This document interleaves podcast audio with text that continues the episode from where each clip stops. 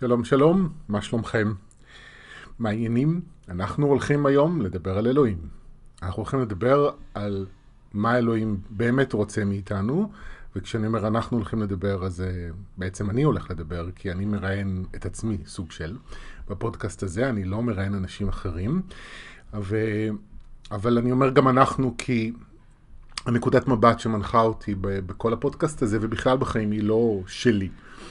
גם יש לי מורה שאני לומד אצלה הרבה שנים, וגם יש לי תואר שני מתקשר, כך שמקורות ההשראה שלי והמידע שלי הם מגוונים, וזה בהחלט לא אני. אבל אני רוצה לדבר, זה רעיון שמסתובב לי בראש כבר אה, שבועיים, אה, מה האלוהים באמת רוצה מאיתנו, וזה אה, נושא שמתעצם אצלי ומתחדד אצלי בגלל האירועים שדיברתי עליהם קצת בפודקאסט הקודם, כל מיני חיכוכים אה, שהתרחשו בפייסבוק הפרטי שלי סביב איזה פוסט אה, ציני הומוריסטי שהעליתי ביום כיפור. והעלבתי כמה אה, נשים מהמשפחה המורחבת שלי שהן דתיות, כי מבחינתן לעגתי לעניין הצום. עכשיו, אני בא מהעולם הזה. אני לא הייתי דתי והמשפחה שלי חילונית, אבל לסבא שלי היה אח אה, חרדי ולסבתא שלי הייתה אחות אה, דתייה ולכל אחד מהם היו משפחות אה, דתיות וברמה כזו או אחרת הכרתי שם את האנשים כשהייתי ילד ונער והייתי הולך עם סבא שלי לבתי כנסת בחגים כשהיינו נוסעים לבקר אותם בערב חג אז הייתי הולך איתו לבית כנסת לפני ואפילו בתחילת גיל ההתבגרות שלי הייתי מחופש שנתיים ברציפות בפורים התחפשתי לחרדי. אני חושב בדיעבד שפשוט אהבתי נורא את החליפות, אה, אבל זה נורא יפה לי, אבל, אה, אבל תכלס התחפשתי לחרדי. ו...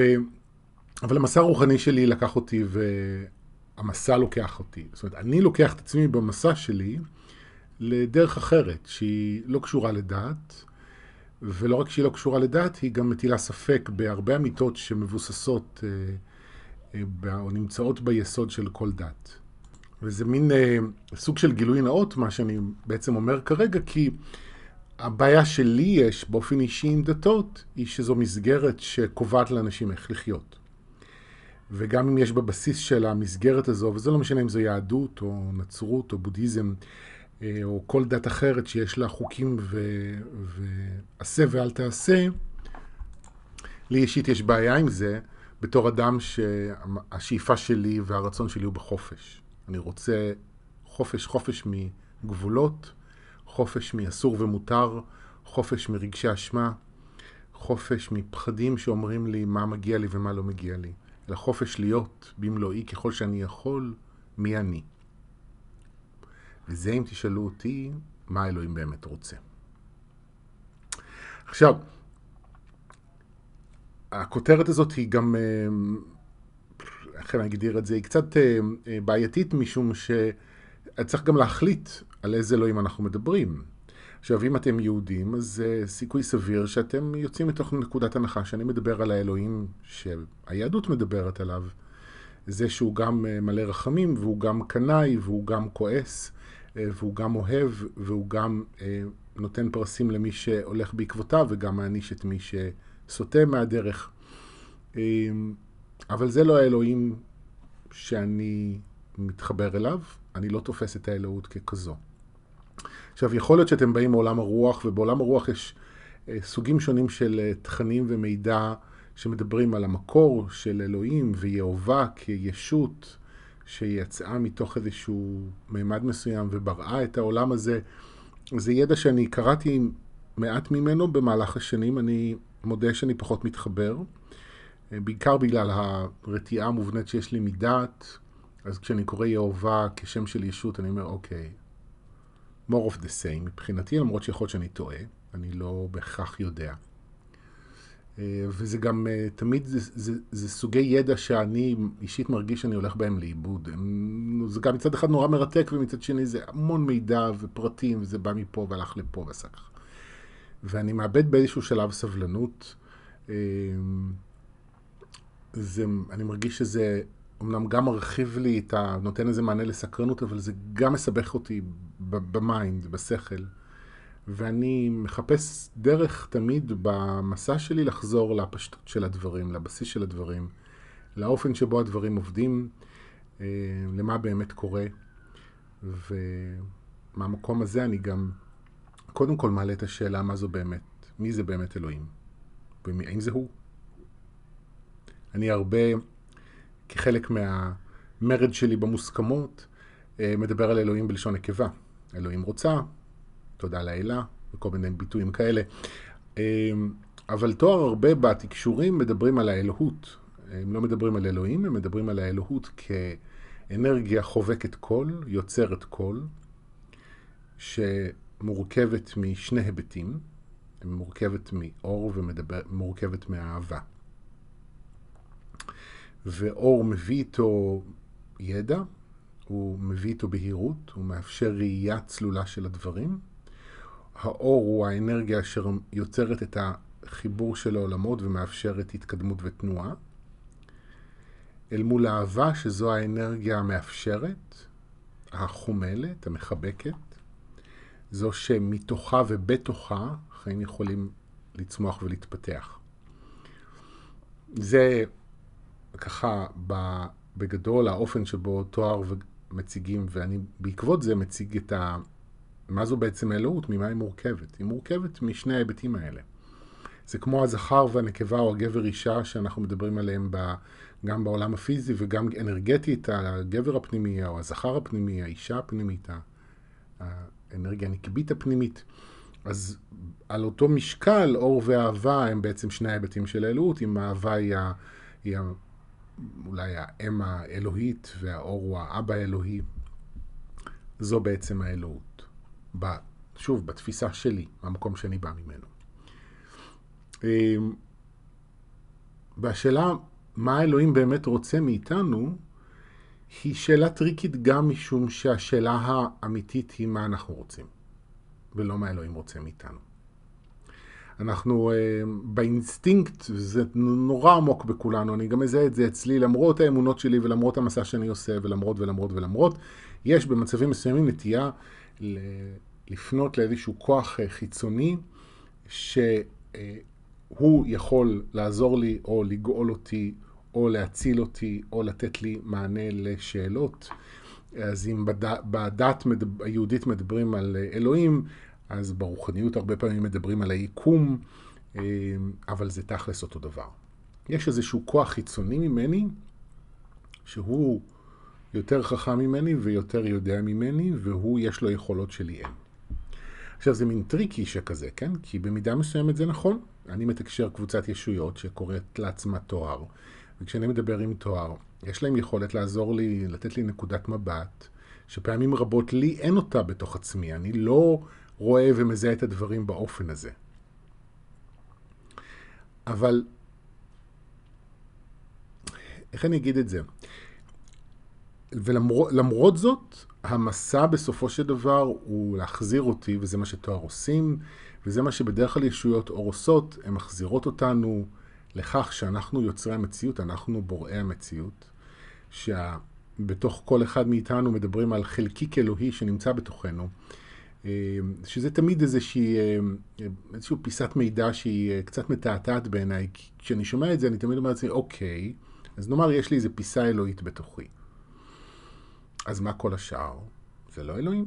זאת אומרת, אלוהים מוגבל לנגיד, לא יודע מה, חמישה אחוז אנרגטיים שנמצאים בלב, או במקלעת השמש, או whatever, wherever, אבל מה עם כל השאר? הכל הוא אלוהים. אז מה זה אומר? זו שאלה שאין לי עליה תשובה, דרך אגב. אני לא באמת uh, מבין את המושג הזה, uh, אבל אני חוזר למה שאמרתי מקודם, הפואנטה בשאלה הזו היא לא מה אלוהים באמת רוצה, אלא מה אנחנו באמת רוצים. ואני מדבר על זה הרבה בפודקאסט, בפודקאסטים הקודמים. אני לא הולך להיכנס לזה עכשיו לעומק, אבל אני כן רוצה לחבר את זה אה, לעובדה שזה מה שאלוהים רוצה מאיתנו. זאת אומרת, אם יש באמת את המהות האלוהית הזאת, חובקת כול, מאפשרת כול, רואה כול, מה שהמהות האלוהית, מה שהאלוהות רוצה מאיתנו זה שאנחנו נתחבר לרצונות שלנו, ונגיד מה אנחנו רוצים, ונלך בעקבות זה. זה הכל. זה הרצון, בשביל זה אנחנו פה בכדור הארץ, אנחנו פה בשביל להתפתח, וזו גם דרך אגב התשובה שתואר נותנים הרבה פעמים אה, לאנשים ששואלים אותם אה, מה הייעוד שלי. שזו כמובן שאלה מאוד נפוצה בעולם הרוח. מושג קצת בעייתי, אני אולי אגע בזה עוד מעט, אבל התשובה של תואר לשאלה הזו היא בדרך כלל שנשמות אה, באות לעולם הזה בשביל להתפתח, זה הייעוד שלהן. ובזה שאנחנו עוברים תהליכי התפתחות ואנחנו חווים חוויות ומשתנים בעקבות זה, אנחנו בעצם מגשימים את הייעוד הנשמתי שלנו. שזה במילים אחרות, הייעוד האלוהי שלנו. למה יש לי בעיה עם המילה ייעוד? משום שהיא הרבה פעמים, זו מילה נורא גדולה, אה, שמרמזת על זה שיש איזושהי תוכנית גדולה שהנשמה שלי תכננה לפני שבאתי לכדור הארץ, ולפני שנולדתי, ואם אני מסונכרן עם התוכנית הזאת ומגשים אותה, אז אני אה, חי חיים טובים, ואם אני לא מגשים את התוכנית הזאת, אז החיים שלי הם יותר מצומצמים, יש בהם יותר חוסר ותסכול וחוויה של חוסר משמעות וחוסר אה, אה, סיפוק. ואז הרבה פעמים אנשים אומרים, אוקיי, אז אני רוצה לדעת מה הייעוד שלי כדי לדעת מה לעשות ובאיזה עבודה לעבוד, ו, ומחפשים את התשובות במידה מסוימת מחוצה לנו, באיזושהי תוכנית נשמתית שכתובה אמנם ב-DNA שלנו, אבל כביכול כתובה מחוצה לנו. ותואר התייחסו לזה לא מזמן באיזושהי אה, תקשור כתוב שעשיתי איתם לגבי ייעוד. הם דיברו על זה שהרבה פעמים אנשים מרגישים שאין להם משמעות לחיים שלהם, אז הדרך שלהם ליצור משמעות לחיים שלהם היא לחפש מה הייעוד שלהם. אה, ו... זה הרבה פעמים יכול נורא לסבך, כי ייעוד זה ישר בשבילי מעלה גם מצד אחד איזה חיפוש אחר תוכנית גדולה, מצד שני גם אה, פחד לאבד ולפספס ולעשות טעות, אה, ואז לא להגשים ולא להצליח. וזה יכול לפעמים אצל אנשים מסוימים, החיבור לייעוד יכול דווקא לדחוף קדימה, אבל יש אנשים שדווקא החיבור אצלם לנושא של ייעוד יכול לעצור אותם ולדכא אותם עוד יותר. ובמקרים כאלה, מה שתואר גם כתבו באותו תקשור, ואני מתחבר לזה מאוד, זה בוא נחזור לפשטות של הדברים, של מה אני אוהב ומה בא לי. מה בא לי? מה אני רוצה? וזה לחזור לזה בדברים הקטנים של היום-יום. מה אני אוהב לעשות? מה בא לי לעשות? האם בא לי כרגע לאכול את זה, לשתות את זה, אה, ללכת לפה, אה, ללכת לשם? אה, איזה סרט בא לי לראות בטלוויזיה או תוכנית טלוויזיה ואיזה שתייה אני אוהב לשתות ואיזה אוכל אני אוהב לאכול. אמ, זה בכוונה אני אומר בדברים הקטנים, כי לפעמים בדברים הגדולים, כמו אני לא יודע נגיד באיזה עבודה לעבוד, או אני לא יודע אמ, אם להיפרד מהזוגיות שאני נמצא בה או לא, אלה נושאים מאוד גדולים שהרבה פעמים מעוררים פחדים מאוד גדולים, וקשה מהמקום הזה לראות נכון מה טוב לי ומה אני רוצה. ולכן התרגול של בוא נחזור לבסיס ונתחיל עם הדברים הקטנים שבהם יש פחות פחד לאבד. זה לא החלטות מצד אחד הרות גורל, אה, שיטלטלו את החיים שלי לכאן או לכאן, אם אני אשתה קפה יותר בבוקר זה לא באמת משמעותי, ובו זמנית זה מאוד משמעותי. כי, כי זה, אלוהים נמצא בפרטים הקטנים, לא סתם אומרים את זה, כי זה הפרטים הקטנים שקובעים את התמונה הכוללת. ואם אני, אה, נוח לי על המזרן שאני ישן עליו, ועל אה, הכרית שאני ישן עליה, ואם אני אוכל בבוקר אוכל שעושה לי טוב, ואני לובש את הבגדים שאני נהנה ללבוש אותם, ואני עושה דברים כמו שוב לראות תוכנית טלוויזיה שאני נהנה מהם, זה כבר יוצר איזשהו בסיס של תחושה של סיפוק ומלאות, ותחושה שאני מביא את עצמי לידי ביטוי. וזה יכול לאפשר איזו אה, צבירה של ביטחון עצמי, שמבוסס על ההבנה שאני ראוי וזו זכותי ומגיע לי אה, לחיות כמו שאני רוצה, בתחושה טובה.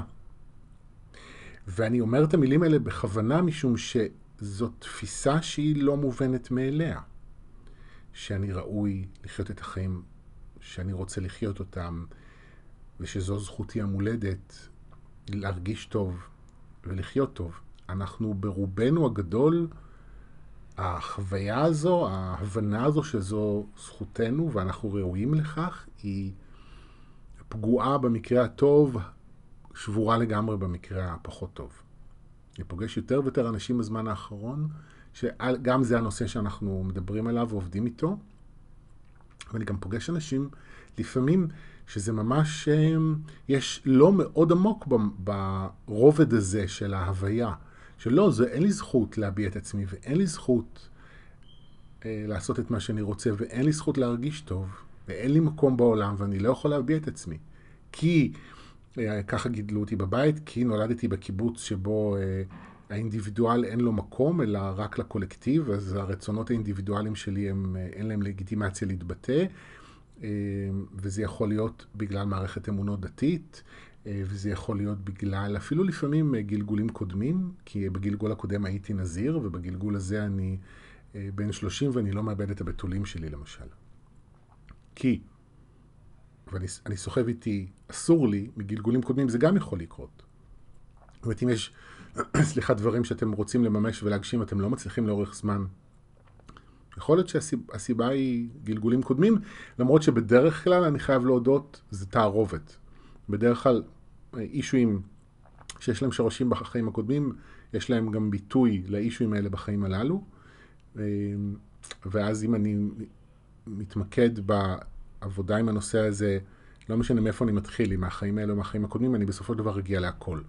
כי הכניסה פנימה לתוך הסיפור הרגשי ולאמונות שמונעות ממני להגשים את עצמי, ייקח אותי בכל מקרה לכל ההיבטים השונים. וזו סוגיה מאוד אה, חשובה שאני אה, מאוד רוצה שאם זה נוגע בכם, שתעצרו ותנשמו ובואו רגע נאפשר למילים הללו להדהד, כי אם יש משהו שאלוהים באמת רוצה מאיתנו, זה שנכיר באמת שזו זכותנו, ואנחנו ראויים למה שאנחנו רוצים. אנחנו ראויים להרגיש טוב ולחיות טוב. זה אומר בעיניי הפיסה האלוהית בתוכי. זה אומר אלוהים. מה זה האלוהים הפנימי? זהו, וכל השאר, שאני אמרתי מקודם, אוקיי, אלוהים הוא חמישה אחוז, אז מה זה כל השאר? כל השאר בנקודת מבט הזו זה הכאב והפחד, שאומרים לי, אתה לא ראוי, אתה לא בסדר, כי אתה כזה וכזה וכזה. ובגלל שאתה כזה וכזה וכזה, אז לא מגיע לך. במקום ש... מה פתאום שיגיע לך להגשים את היכולות שלך ולהתפרנס ממשהו שאתה אוהב, אם אתה כזה וכזה וכזה. לא, לא. אם אתה כזה וכזה וכזה, מגיע לך עונש, נכון? זה מה שהפחד אומר, זה מה שהכאב אומר. וזה לא משנה מה זה הכזה וכזה וכזה, אני בכוונה משתמש בביטוי הזה. אבל הכזה וכזה וכזה יכול להיות אה, כל מיני דברים. יכול להיות שזה בגלל שאני גבר או בגלל שאני אישה. זה יכול להיות שבגלל שאני אה, הומו, זה יכול להיות בגלל, זאת אומרת שהמיניות שלי היא לא הסטנדרט. אני הומו, אבל יש כל מיני סוגים של מיניות שהם לא הסטנדרט. זה יכול להיות אה, אה, בגלל תכונות אופי מסוימות, בגלל אה, שאני לא מדבר רגוע, ואני צועק, כמו שאני לפעמים שומע אנשים יורדים על אנשים אחרים, תפסיק לצעוק, ולמה אתה צועק, ותדבר אליי בשקט, וכל מיני כאלה. אה, מה עוד? יכול להיות לפעמים בגלל איך שאני נראה. קיצור, יש לנו המון סיבות. אם אתם תעצרו רגע ותקשיבו לעצמכם ותשאלו את עצמכם, אתם תגלו שיש לכם כל מיני הסברים מאוד מפורטים שנשמעים ויכולים להרגיש מאוד מאוד מאוד אה, אמיתיים ומשכנעים. כן, אני לא בסדר, כי אני כזה וכזה וכזה, וזה לא בסדר שאני אה, מרגיש רגשות מסוימים, וזה לא בסדר שאני דרמטי, וזה לא בסדר שאני לא יודע מה אני רוצה לעשות עם עצמי, וזה לא בסדר שעוד לא התחתנתי, וזה לא בסדר, וזה לא בסדר, וזה לא בסדר. עכשיו, העניין עם לא בסדר, זה שלא בסדר מביא לעונש. זאת אומרת, אם אנחנו מדברים על אלוהים, זה השטן והגיהנום זה העונש. לא מגיע לי, ואז באופן לא מודע, ולפעמים כן מודע, אבל בדרך כלל לא מודע, אנחנו מונעים מעצמנו אה, דברים טובים, אנחנו מקלקלים דברים טובים שקורים לנו, כשמדברים על חבלה פנימית, זה בעצם הסיבה לחבלה הפנימית, כי אני חושב שאני לא בסדר ומגיע לי עונש. אה, ולפעמים זה יכול ממש ליצור חוסר בהירות לגבי, למשל, אה, במה לעבוד, אה, או איזה כישרון אני רוצה לממש, או האם לחיות עם הבן אדם הזה או לא לחיות עם הבן אדם הזה. זאת אומרת, יכול להיות שאני נמצא עם בן אדם שמצד אחד מאוד אוהב אותי, ומצד שני מפעיל כלפיי איזושהי סוג של אלימות. ואני מבולבל כי אני לא יודע אם הבן אדם הזה מתאים לי או לא. עכשיו, מה זה אומר? זה אומר שאני לא יודע האם מגיע לי יחס יותר טוב או לא. וכשאני אומר את זה, ואנחנו חושבים על זה מהצד, התשובה היא כביכול מאוד ברורה. מה זאת אומרת, אם בן אדם מתעלל בי ומפגין כלפי אלימות, אפילו אם היא רק אלימות מילולית במרכאות רק, למה שאני אשאר שם? אבל זה קל להגיד את זה מהצד, כשאני בתוך סיטואציה, לפעמים יכול להיות נורא מבלבל. אני עובד באיזושהי עבודה, אני לא ממש נהנה ממנה, אבל אני לא מאמין שיכול להיות יותר טוב. אז יהיה בן אדם שיבוא מהצד ויגיד, רגע, מה, אתה לא נהנה מהעבודה, בשביל מה להישאר שם? אבל אם אני אה, חושב שאני לא מספיק טוב, ושאני לא בסדר כמו שאני, ו, ומגיע לי עונש, אז אני עשוי לייצר מציאות שבה אני לא אעבוד בעבודה הטובה ביותר עבורי, והרעיון של לעזוב את העבודה שאני לא נהנה ממנה, כדי אה, לפנות את עצמי לעבודה חדשה, עשוי להישמע לא הגיוני, לא ריאלי, אה, וגם אם הוא יישמע לי משהו שאני רוצה לעשות, אני פתאום עשוי להיכנס לאיזה blackout ולא לדעת אה, מה אני רוצה בכלל.